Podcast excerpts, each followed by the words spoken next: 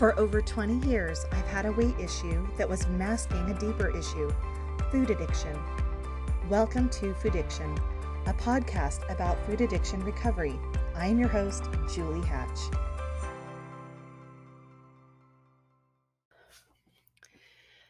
For those of you who celebrate Passover, I would like to wish you a happy Passover. And for those of you who just finished celebrating Easter, I hope your Easter was wonderful. We went over to my parents and celebrated, and I always love being around family. It's one of my greatest joys. But I especially cherish these moments because I know they're limited. I mean, one day my parents will not be around and my husband, and so I really savor these moments that I get when I get them.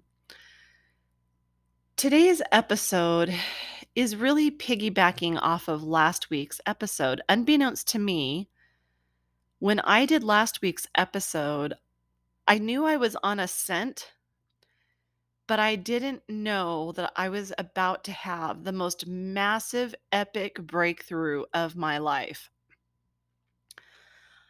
And I'm talking, guys, like 46 year 46 years of being stuck in this one major area that I really believe is the core of my addiction. And it's completely been healed. I have to tell you, it's really remarkable how Easter always seems to be a time of year where I experience so many miracles. And I know that the timing is not a coincidence. As we're celebrating the resurrection of Jesus Christ and the gift of his atonement, I can't help but see his hand in this past week within my life. It, it's remarkable. And I, I struggle to find words. So here's the thing I'm going to share with you something that's very raw, very personal.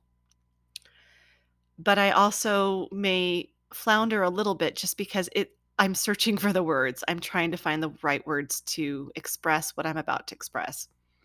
Because how do you find words to express something that's been a part of your life and existence for 46 years, right? But it started with General Conference and this scripture that Elder Eyring and Elder Bednar referenced and it has to do with God being in us and us being in Him. And I talked about that last week, but after this was on my radar, I followed this scent because I was like, what does that mean? And you'll understand here in a little bit why that was on my radar, why it wouldn't leave my mind, why it just kept following and persisted and persisted. And I knew it was important. It was as if God was saying, pay close attention to this. so I had a series of little events happen this past week that culminated into this massive breakthrough. It was the catalyst, were these little series, this little series of events what happened was, and I don't even remember the order, so I apologize uh, if I'm not putting this in the right order, but I got a phone call from my dad one day about the snowblower. He gave us his snowblower, and he has been asking us over and over about whether or not we use the snowblower. Like every time it snowed, he he, he would ask. And it got to the point where I started feeling really annoyed by his constant, what felt like constant hounding us over this, whether we used the snowblower or not. And I got sharp with him, and he retaliated with the comment, You're nasty. And that did not bode well with me at all because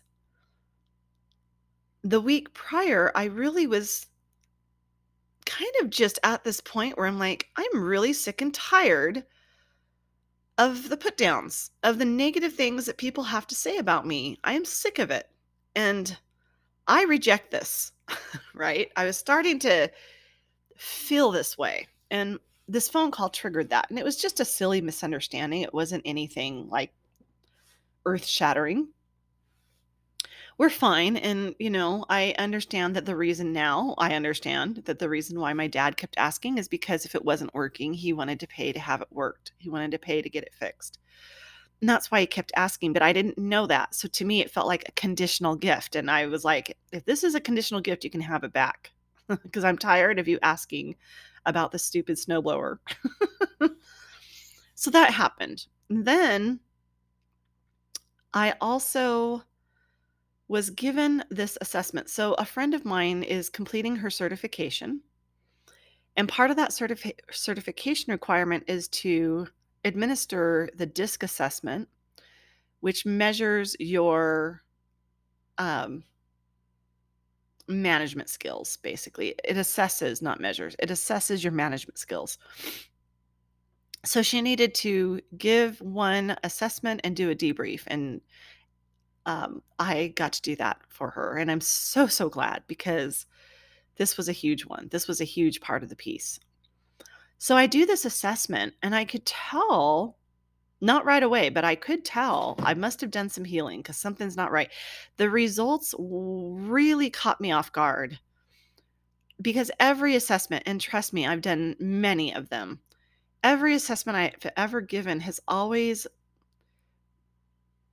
there's always been this emphasis of the creative, intuitive, emotional side of me that for years and years and years, in a sense, I capitalized on. Like that's who I was and that's how I knew myself, right? And everybody seemed to see these qualities in me, not everybody, but many people saw these qualities in me and so that's who uh, that's who Julie was.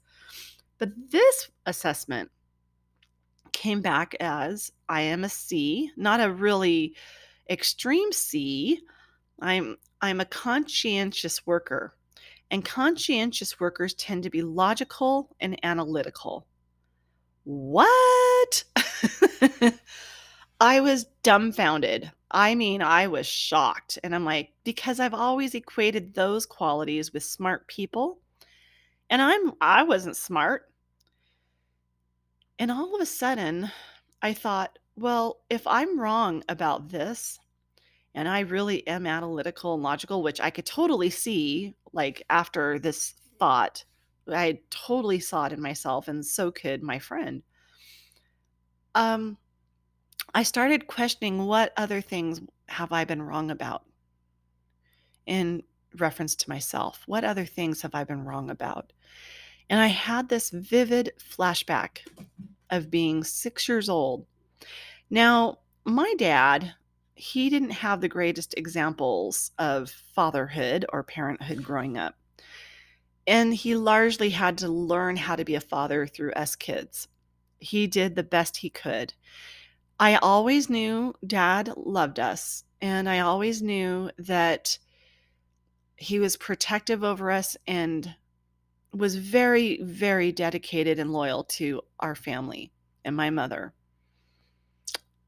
having said that though he in his younger fatherhood years he was very militant and authoritarian. Now he's kind of more of a teddy bear but as he's become a grandpa. But back then he was more militant and more authoritarian as a father. And he said things that i know he had no idea how i would interpret his words or the impact his words would have.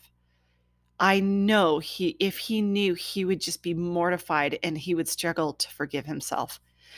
And so I'm hoping he doesn't listen to this episode. I don't think he listens to my podcast because I'm very long-winded and so is he and you know, we're similar in very many ways. So I'm hoping he doesn't actually listen to this one, but if he does, dad, I love you and I'm just sharing this not to um expose anybody at all, but just to let to kind of preface what I'm about to say and give you a little context. So my dad, when I was 6 years old, he thought I had done something that I didn't do. And he called me over to him and we were standing in the entryway of the kitchen. And he said, "Julie Christine Holiday," because I told him I didn't do what he thought I did. Julie Christine Holiday, I am your father. I am right and you are wrong. Go to your room. Okay. I was I was like, "What? Dad, how can you how can you say that I'm telling you the truth?" Right? So I went to my room sobbing. And in my underdeveloped 6-year-old brain, I interpreted this as since he is an authority figure, that meant that anybody who had anything to say was an authority figure over me. I don't know why I decided that at that time, but that's what I came away with. But also that not only were my feelings wrong, my thoughts were wrong, my beliefs were wrong, my ideas were wrong, but that I was wrong for existing. I was wrong. And what that meant is that everybody else was right about me. So anytime anyone shared a compliment or a criticism, they were automatically right. And more often than not, if I heard enough of the criticism repeated, it would cancel out the compliments. And that would happen a lot. I felt wrong for existing. And from that day forward, my life became a mirror of that foundational core belief about myself. My friendships were ones of rejection, experiencing rejection time and time again from my peers. Either I was too self righteous and too goody two shoes, or I was a skateboard, um, flat as a skateboard. So when all of my friends were going through puberty, I wasn't. So I was ugly. I was clumsy. I was naive. I was a lot of things that a lot of my peers and a lot of my caretakers and um, adults said I was, right? And it was a crushing blow to my psyche. Like it was just everywhere I turned, it seemed like every experience I had only further cemented this belief that I am wrong for existing. I am wrong. And I'm this disgusting, repulsive human being. I carried that from the time I was six years old until last week. 46 years of this crushing pain I carried around in the form of excess weight on my body. They were literally weighing me down. And every time anything happened that triggered one of these negative criticisms, it was like I would relive it all over again. And it was so painful that I would just stuff it down, stuff it down, stuff it down with food. I stuffed down my pain with food because I didn't know what else to do. So I stuffed it down and I stuffed down my voice. And then at the age of 13, I was molested. And anybody who's ever gone through an abusive experience will tell you it's very common for the victim to lose their voice and their sense of identity, or they will detach from their identity because all of a sudden, since those boundaries were crossed, their bodies become repulsive to them. They're and um, it's very very difficult. They detach, and then usually um, it's very common for them to continue to have these detachment um, episodes or this way of life where they just disconnect and detach anytime there's a perceived threat. And that was me. That was me. Um, but because the perpetrator exerts authority over the victim, um, quite often the result is the victim will lose their sense of identity and their voice. They become powerless in a powerless situation. So that only cemented the fact that I'm wrong and disgusting and repulsive and I shouldn't be alive. I I didn't want to live. I didn't more often than not. I there was a lot of suicide ideation and it was bad. And then by the time I got into my 30s, well, I was also in a 10 year marriage where um, my former spouse was extremely intelligent, like a, genius IQ, and he made it a point to use his intellect to degrade me, dem- demean me, to put me down in order to put build himself up. And so I was wrong for 10 years of my marriage. I was wrong for existing. I was wrong for thinking. And I was dumb and stupid and not as intelligent as him. And so, and here's the thing I don't think that anybody who does these things always understand why they do them or that they do them. I think that my former husband was bleeding out from his own trauma, and it came out in that way. Was it right? No. Did it have a horrible negative effect on me? Absolutely. Did he mean for it to hurt me? I don't think so. I mean, you can say in the moment, yes, but I don't really believe that he ever intended to hurt me. It felt that way sometimes, but I don't think overall. I think it was just him bleeding out, and that was his coping me- mechanism. So there was that. And then by the time I exited that marriage after 10 years, I spiraled into a very toxic relationship with a sex addict who, on more than one occasion, raped me.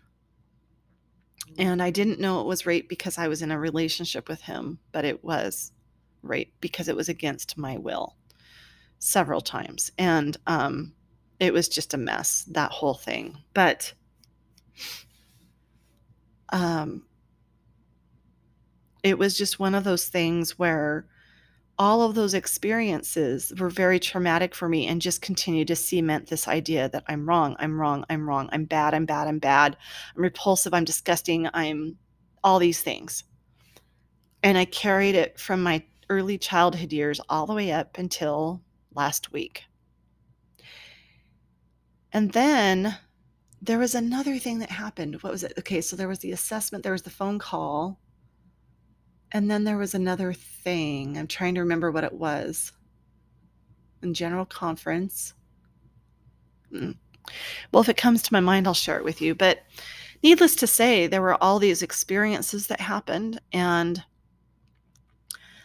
last week, it all came to a head. And I think, oh, I had this experience with art. So I was struggling and I reached out to my accountability partner. Excuse me. um, they say that if you are processing things, it's it's not uncommon to unintentionally burp or belch. It's the energy that's kind of coming up. So pardon me because I am still processing. But I will just say that uh, my accountability partner was like, You sound, what I'm hearing is that you're understimulated and you're bored. And I fell into that trap too. So maybe if you do like fill up your schedule with things you can do instead of eating that are fun and bring you pleasure and joy, that will help. And I loved that idea. And so I went and I bought watercolors and watercolor paper. Now, watercolor is not my go to medium. It's not even my favorite. I like it, but I'm not what I would say very adept at doing it or very good at doing it. So, but for some reason, I wanted to do watercolor, the hardest thing for me to do. And not only did I want to do the hardest thing that I wanted to do that I haven't done in years, like literally years, I decided that I was going to change the rules. Normally, I would do a little rough sketch and paint over it or have a reference point to paint from. Nope, not this time. It was very important for me not to. And I didn't understand why right away, but I just leaned into it and I thought, okay. And then when I was done, I was like, I'm not judging this.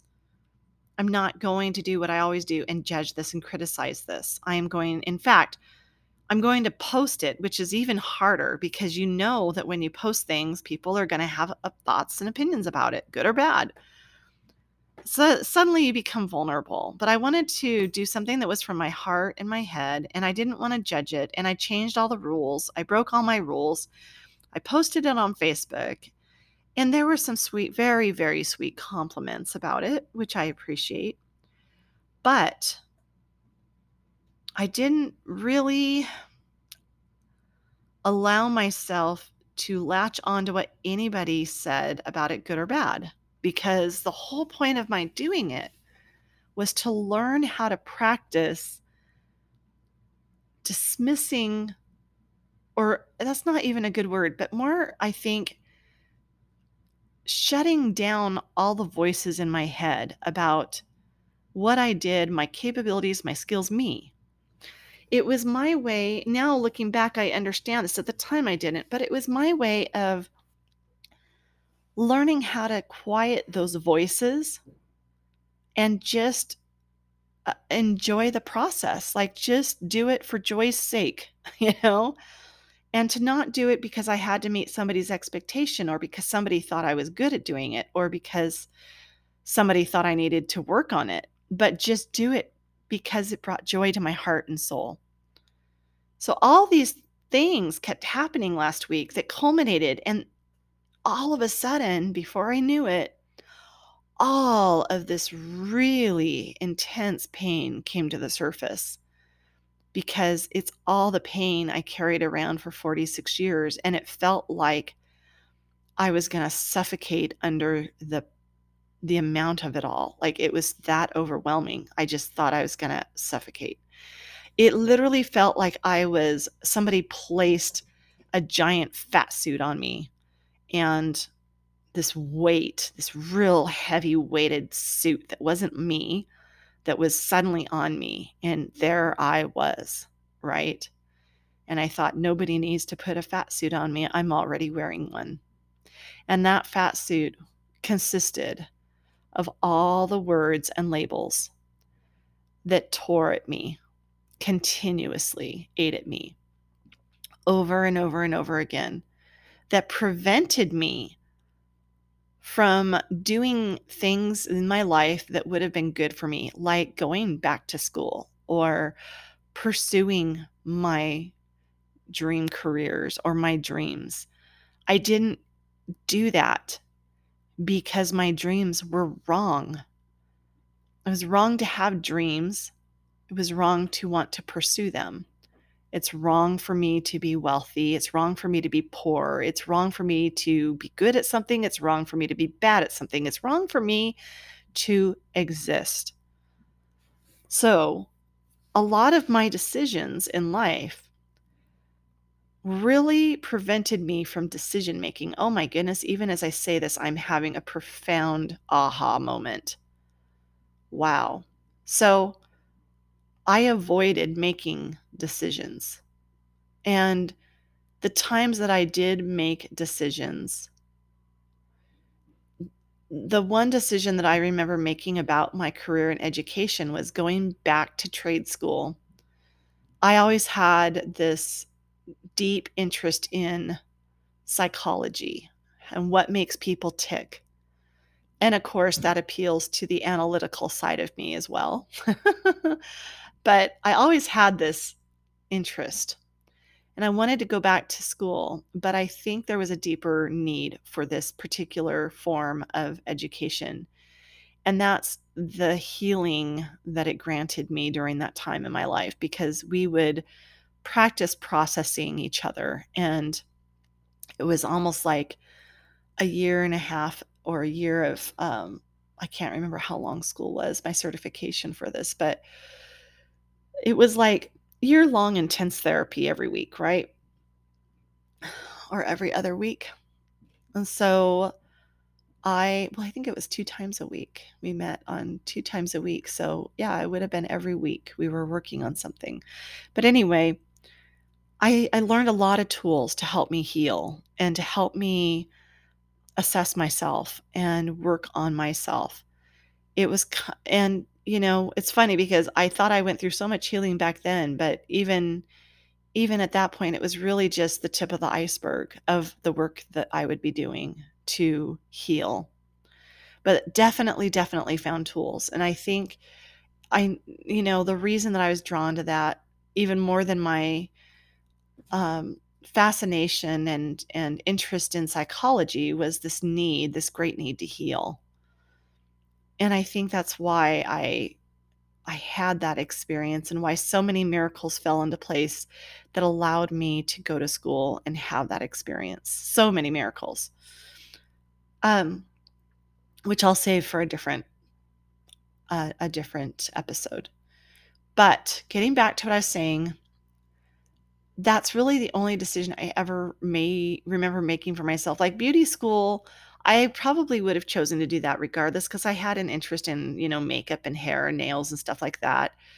But I also felt like I did that more out of necessity than desire because I was a first time single mom who was going through a divorce and needed a way to provide for myself. And so as soon as I graduated is when really basically when we started getting our our divorce papers going. So um even then it felt like out of necessity and a lot of what I did in my life was out of necessity more than desire.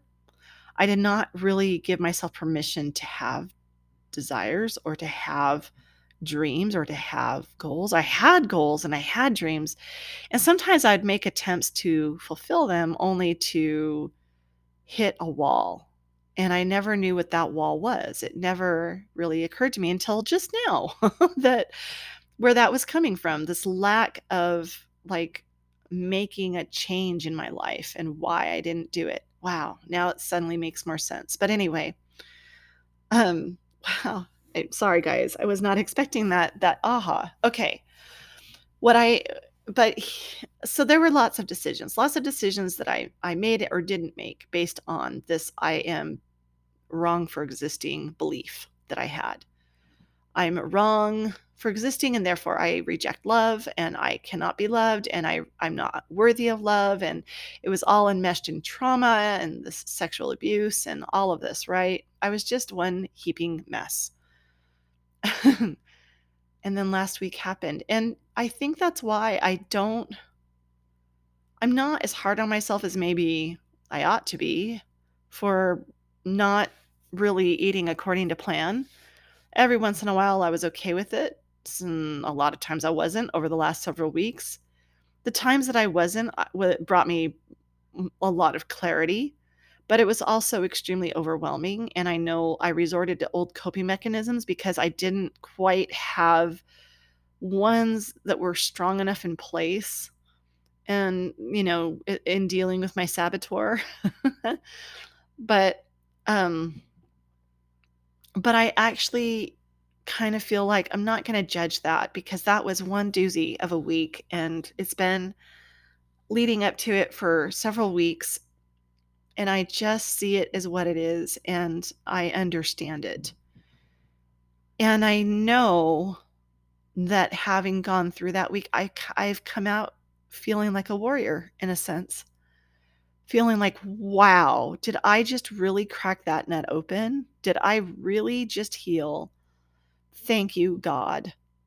And I thank Him because He was every part of it. Every single part of my healing came through Him. I remember, well, it's probably going on three years now, three years ago. Before I was introduced to Brightline Eating, I offered up a heartfelt prayer, pleading for healing. I knew I needed to heal. I knew there was a lot there that I needed to heal from and I pled with my Savior for healing. And the very next, it was either the next day or the next week. I can't remember. My brain has a lot in it right now, so I apologize. But very soon after that is when I was introduced to BLE and I got that confirmation that yes, this is, you're on the right track. This is meant for you. This is a big piece of it, and you need to learn this piece. So I was on ascent. I was on ascent and I knew that this was an answer, one of many answers to prayer, this particular prayer. And so as I continued on this journey, I have definitely picked up more pieces. And I have definitely hit upon more things that have slowly been healed. Um, the last time I had a massive breakthrough was during COVID. It was during COVID. It didn't happen in the middle of COVID or the beginning of COVID, more towards the end. I happened to be sitting in church at the time. I don't even remember what the message was during sacrament meeting or what the sermon was, but I just remember sitting there and it literally felt like two synapses in my brain connected. I I don't have a word for it other than it felt like a, an awakening of sorts, like somebody flipped a switch and suddenly I knew something that I didn't know before. It was a very interesting experience, and I had this major breakthrough.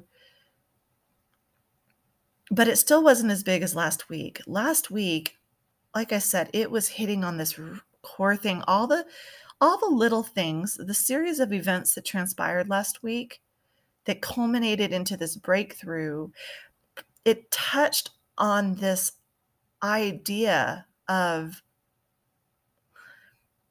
how can I be a child of God and be wrong for living?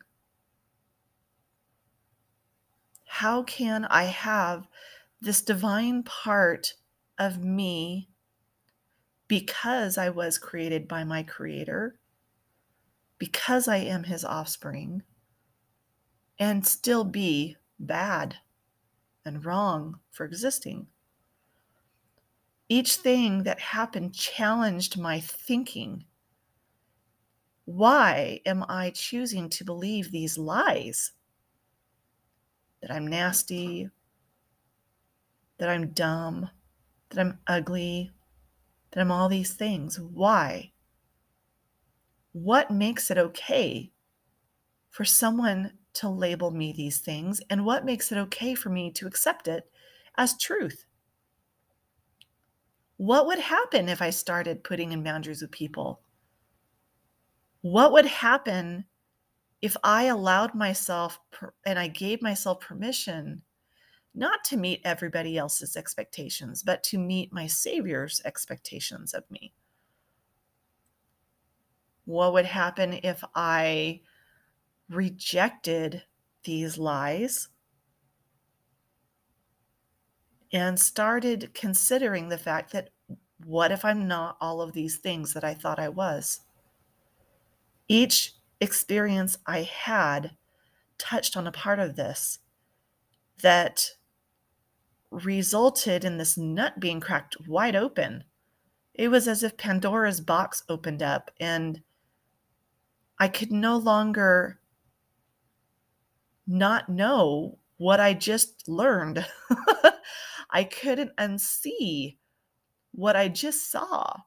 I couldn't deny what happened because that healing was profound and that healing was God interceding in my life and helping me over the course of these last three weeks of me trying to figure this out trying and trying and trying like what is this? What's in the way? Help me see what i can't see what i don't want to see because it's too painful whatever that is i have to get through it. I have to i have to. And then there it was. All on the surface. And i saw it for the first time in my life. And I suddenly understood who I was. That I was a daughter of God and that there's this great power that comes in owning that title, that identity. It's powerful. Think about Jesus Christ. Think about all of his goodness, his attributes. Think about his perfect, profound love. Each, each of us has it within us, these things. I believe that he created us. If he created us in his image, and he created us so that we are in him and he is in us, then that would have to mean that that divine part of him can exist in us too. And there's so much strength and power that comes from that. That if He can be this amazing, omnipotent God and we are his offspring, then what does that say about us? What does that mean? I think it's up to each one of us to learn what that means. Because you know what? I suddenly see myself differently. I don't see myself as perfect. I'm definitely not a God. But I am a daughter of Jesus Christ and, and my Heavenly Father. I am a daughter. I'm a daughter of my Heavenly Father. I guess more correctly, a sister of Jesus Christ, but because He created me, that makes Him also my creator, and that makes that would make me His offspring in a sense. So he's both brother and father in a sense. But what if we are not our experiences and the things that happen to us? What if we aren't even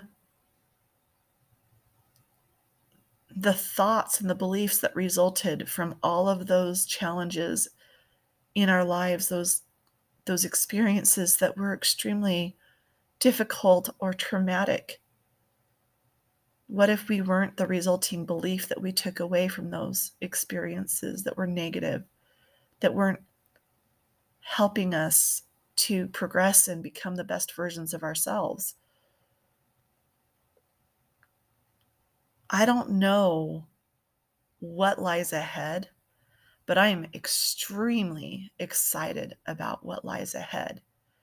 What would be possible being free from all these negative labels about myself and who I am? What would be possible if I continued my walk with Jesus, allowed Him into my life daily, minute by minute? What could I accomplish with Him? All things are possible through him. Pardon me. And because of him. So, what does that look like as I apply that truth to myself and my life? What things would he have me do or desire me to do that I couldn't do on my own? it's it stopped me in my tracks, guys. It really did. It it was like record scratch.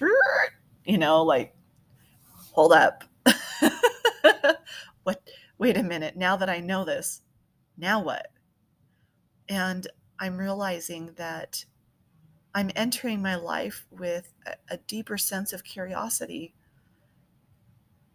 a a vulnerability and a an openness to what lies in store. And maybe, just maybe, I'll learn a little bit more about my mission and purpose here on earth now that I am ready to let go of the lies that I had believed all these years. Maybe, just maybe, I won't feel so blocked and I'll be able to understand more fully and hear Him directing me, counseling, but guiding me, helping me understand now this is what I need to do, right? Whatever that is.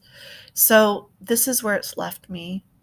And as I apply this to my life, I look at what I'm doing so differently, seeing life through the lens of healing that could only take place through and because of Him is so drastically different than how I saw it before.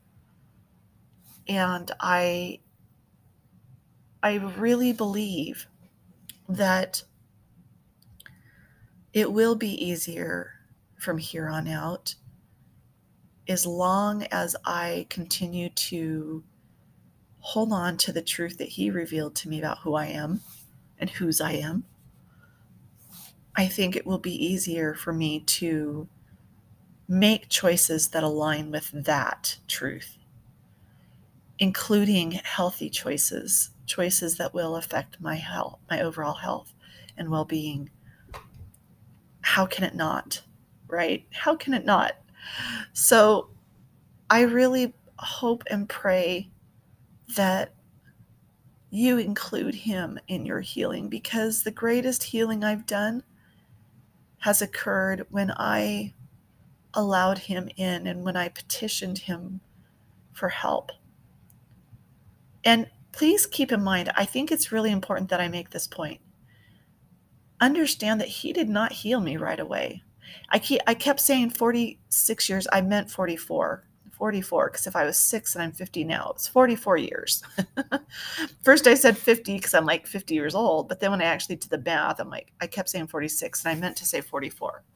But what I'm saying what I'm getting at is is taken 44 years for this healing to actually happen and it's very possible that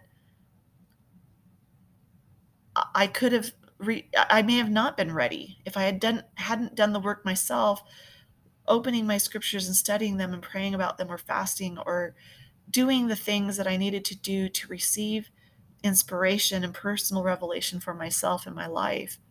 If I hadn't done my part in that, would I have been ready for his help? Would I have been able to accept it? Could I have lived an entire lifetime of mortality and still not been healed? That's possible. I also believe that pain is a teacher and that there the reason that sometimes the Lord doesn't heal us right away is because he's using that challenge or that opposition or whatever you want to call it to teach us. There's something, there's a part that we still need to learn. And I think until I was able to learn all those parts, then and only then was he able to really heal me. So when we ask for Him to heal us, it may not be right away. It may not even be in this lifetime. But that I also believe that that it's true that we still need to do our part too. You know, you know the old saying you can lead a horse to water but you can't make it drink. It's like that. I do believe that we have to do our part. And and prepare ourselves to receive the Lord's word, his his his healing, his goodness, his help. We have it's not it's not about worthiness as much as it is about just preparing ourselves so that we can be ready to heal. Healing happens in God's perfect timing and ways, and it happens when we're ready. So I've noticed over the course of my life that the healing, the greatest healing occurred when I was made ready or when I was ready. And I don't know that any, you know, here's the other thought I had. I really don't know if it would have made that much of a difference to how do I put this? When I was mentoring and when I was coaching, I I know that there were times in my life I wanted to be healed so badly. It's almost like I tried to force it on myself. Like I am healed, you know, like I declare it and so it is, right? Like I was so desperate sometimes to to just get past this block. I knew I was blocked and I I figured the more books I read, the more mentors and coaches I hired that that meant that I would be unblocked and I could just move on with my life. But I, I'm not sure that's how that works, at least not for me. It didn't work that way. It's not to say that I didn't learn valuable things through books or through experts or coaches and mentors. It's not to say that I didn't learn through them or these things, but I don't know if that would have been enough for me to really have the breakthrough I had. I don't know. Maybe for some people it is.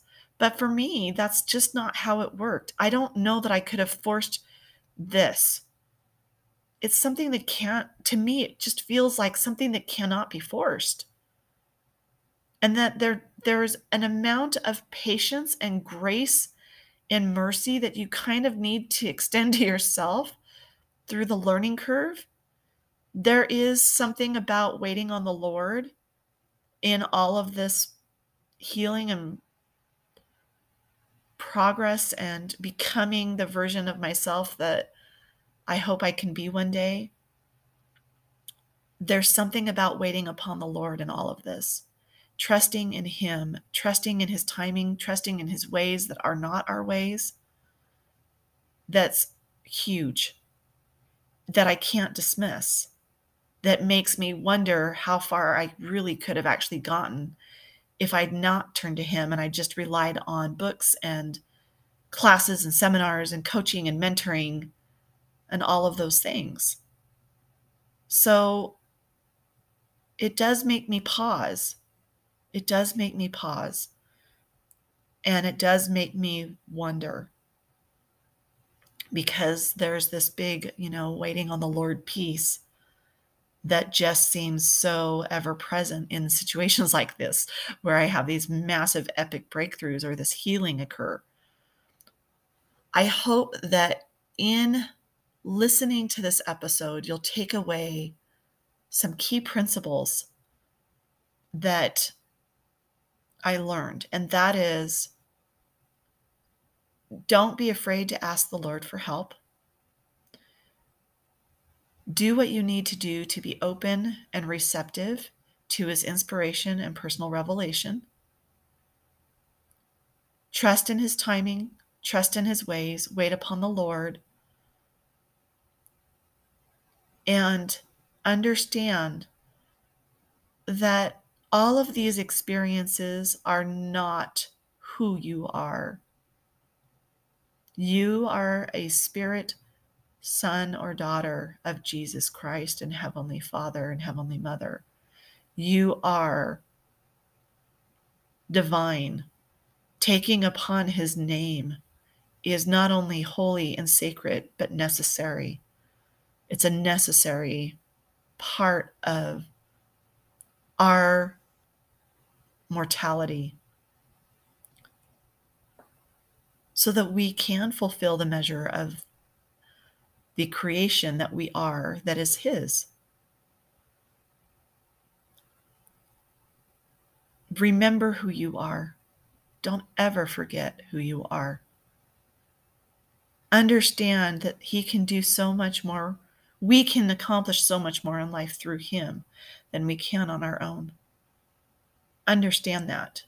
And hey, we can accomplish a lot on our own. Like we really can. But imagine what we can do when we team up with Him. Imagine what's possible because at that point, anything's possible because He's omnipotent and He's a God. He can do things that we as humans cannot do yet. So understand that, right? We need to understand that. It'll be interesting to see what happens. I feel like this is a benchmark, and I guess we'll find out. Maybe there's even more pieces, I don't know, but this sure felt like a foundational core thing. That's why it just felt so massive and epic as it was hitting on this huge block, huge, huge core block. anyway, I thank you for allowing me to share this experience with you. It's it took 5 recordings for me to get this message out, which is why I'm tardy in posting it. I had everything working against me yesterday. It was crazy. My morning got interrupted several times and I had unexpected things put on my platter. And and then all of a sudden the the uh what's the word? The connection went down. I didn't have internet. like I had every every form of opposition rear its ugly head yesterday and finally I just gave up. I'm like, I will do this. I'll finish this and get it uh, posted tomorrow, which is now today. I and I don't know the reasons. Maybe there's somebody who really, really needs to hear this today that wouldn't have been able to hear it yesterday. I don't know what the reasons for all of that was, but here it is. And it's a, a longer episode than usual, but it's such an important part, such an important piece. I will never forget this experience ever. And I pray I will never forget the truth that I learned about who I am and whose I am. And I pray that prayer for you too. I share for several reasons. I want you to understand as a listener and as a witness to my life that the journey in progressing and becoming the best versions of ourselves happens a step at a time. It doesn't happen overnight. We don't need to look for quick fixes. In fact, I think the fixes that happen when we're patient and when we can extend a little compassion even to ourselves and to others uh, is far greater, in my opinion, than quick fixes. And I I don't want people you know, sometimes I've had to learn the hard way because of my own pride. And if you can recognize those pitfalls and avoid them through what I've shared, great. Great. And if there's any success I experience, then I want others to be able to see and understand how that was possible or why that was possible so that they can apply those same principles and get the same results, which is healing. I truly desire for anyone who's watching or listening to experience healing. And that's all I wanted to share today. If you'd like to join us in our Healthy and Bright group on Facebook, you are more than welcome to. We'd love to have you. If you're if you have a story that you want to share that's on your heart regarding your health, I would love for you and I to talk about that. Let's let's see if we can make it happen. Reach out to me on Facebook. I'm under Julia Love just shoot me a direct message and um, let's talk. All right. I will leave this this episode with you. I hope that anyone who listens will understand the great love that I feel for my Savior. He is my truest friend. He is my advocate, my comforter, my redeemer, my savior. I love him with all my heart. And I hope that I can live my life in a way that reflects that. That there's no mistaking that how I feel about him and the important part that he plays in my life in all of our lives. He's there. We just have to reach up and take hold of his hand. He's never abandoned us. That's not in his nature. There is no greater joy or peace that comes than through having that relationship with him.